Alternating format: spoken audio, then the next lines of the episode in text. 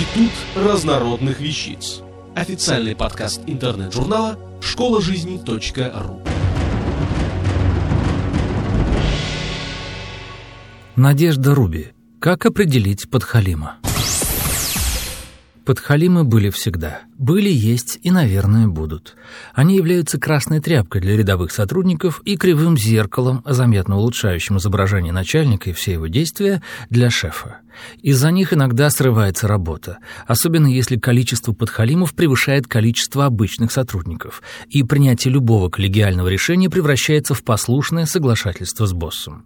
Тогда любая мельчайшая ошибка шефа превращается в грандиозный промах, ведь никто из подхалимов и пальцем не пошевельнет, чтобы грамотно и правильно сделать работу. В отличие от двух древнейших занятий человечества, которые со временем стали профессиями, подхалимаш остается понятием внепрофессиональным, внеклассовым и внерасовым. Некоторых работников возмущают и раздражают действия подхалимов, но это свидетельствует лишь о том, что данный подхалим, вызвавший столь бурную реакцию со стороны других коллег, новичок в этом трудном деле. Настоящих подхалимов, можно сказать, профессионалов в своем деле, каким бы ни было это самое дело, обычно остерегаются, и с такими стараются не связываться. Заслуженные подхалимы, мэтры подхалимажа, превращаются в серых кардиналов – и тогда уже непонятно, кто к кому подлизывается. Формальный начальник к серому кардиналу, от которого зависит целиком и полностью, или крупный подхалим к начальнику. Но серыми кардиналами, именно так, с большой буквы, становятся единицы, обладающие недюжинным умом, терпением, а какой же подхалим без терпения, и хитростью. А обычный рядовой подхалим, подхалимикус обыкновенус, водится на любом производстве и в любом офисе. Ну или почти в любом. Все-таки есть еще счастливые исключения. Подхалима обыкновенного распознать и нейтрализовать намного проще, чем подхалима со стажем, подхалима изощренного и опытного. У него есть несколько отличительных признаков. Первый – место обитания. Подхалим – существо универсальное. Естественная среда подхалима может быть любой, но обязательно неподалеку от начальства. Правда, некоторые подхалимы со временем устают быть под прицелом начальственных глаз, очков или линз и избирают рабочее место по принципу «подальше от шефа, поближе к кухне». Но это скорее исключение из правила.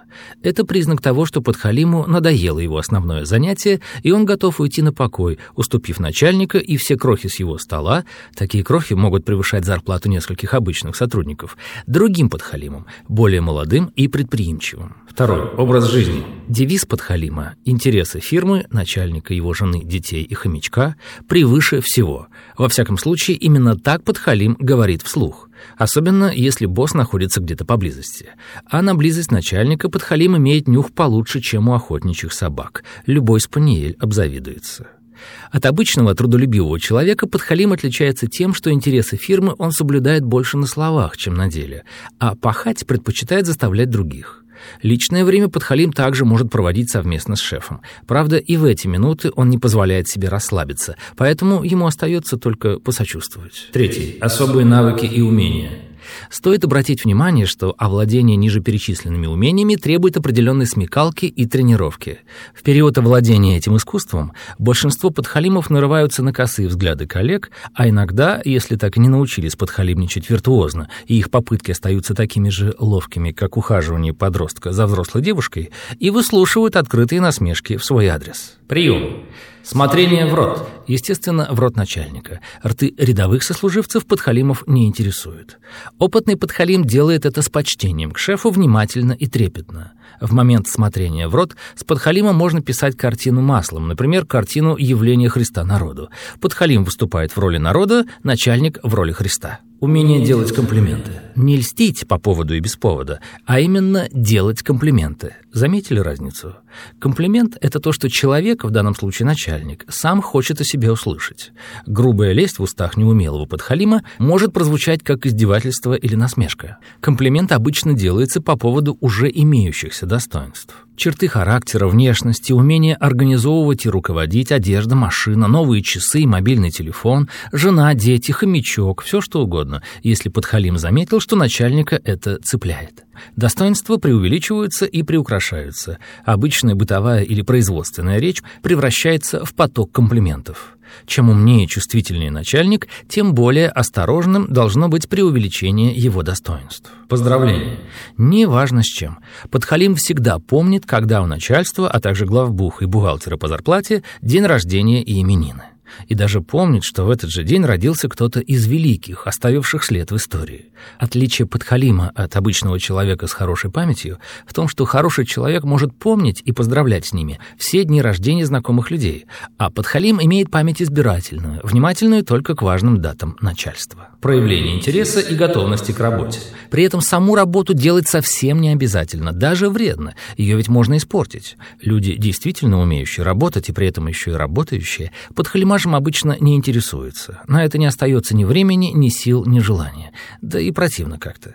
А ведь быть хорошим подхалимом – задача не менее сложная, чем быть хорошим работником. И совместить два в одном редко кому удается, разве что потенциальному серому кардиналу. Готовность сделать за начальника его работу, как правило, монотонную или неприятную. Начинающие подхалимы действительно ее делают, а опытные подхалимы умеют делать двойной финт ушами, в результате которого начальник будет считать, что подхалим избавил его от всех сложностей и неприятностей. А на самом деле вся черная работа была переложена на плечи других сотрудников или начинающих подхалимов. Умение быть кривым зеркалом и рупором общественного мнения. Одно из самых сложных умений подхалима, опасное для других сотрудников. Подхалим, умеющий влиять на своего шефа, начинает перерождаться в серого кардинала. Новичок в деле подхалимажа никогда не сможет так грамотно запудрить шефу мозги, столько помоев вылить на своих коллег и так очернить соперников в глазах босса, как сможет сделать это подхалим опытный и изощренный. Несколько фраз, сказанных к месту и вовремя, могут существенно изменить мнение начальника и, следовательно, его дальнейшие действия. Для того, чтобы открыть глаза начальнику на то, как была извращена его первоначальная идея и неправильно выполнены ценные и незаменимые указания, нужно иметь не только склонность к подхалимажу, но и хитрый, изворотливый ум. Иначе слова подхалима могут быть истолкованы против него самого. Чем умнее начальник, тем сложнее приходится подхалиму. Но настоящие серые кардиналы могут вырасти в тени только крупного и опытного начальника, ведь уровень подхалима обычно соответствует уровню его шефа. В мелкой заводе не водится большая рыба. Ей там или скучно, или тесно, или нечем неким питаться. А аппетиты у рыбы подхалима часто превышают аппетиты его начальника. Для того, чтобы бороться с врагом, нужно знать его в лицо. А знать местных подхалимов полезно не только рядовым сотрудникам, но и их начальникам. Удачной вам работы, и пусть вокруг вас будут только хорошие и порядочные люди. Автор статьи «Как определить подхалима» Надежда Руби. Текст читал Дмитрий Креминский. Институт разнородных вещиц. Официальный подкаст интернет-журнала школа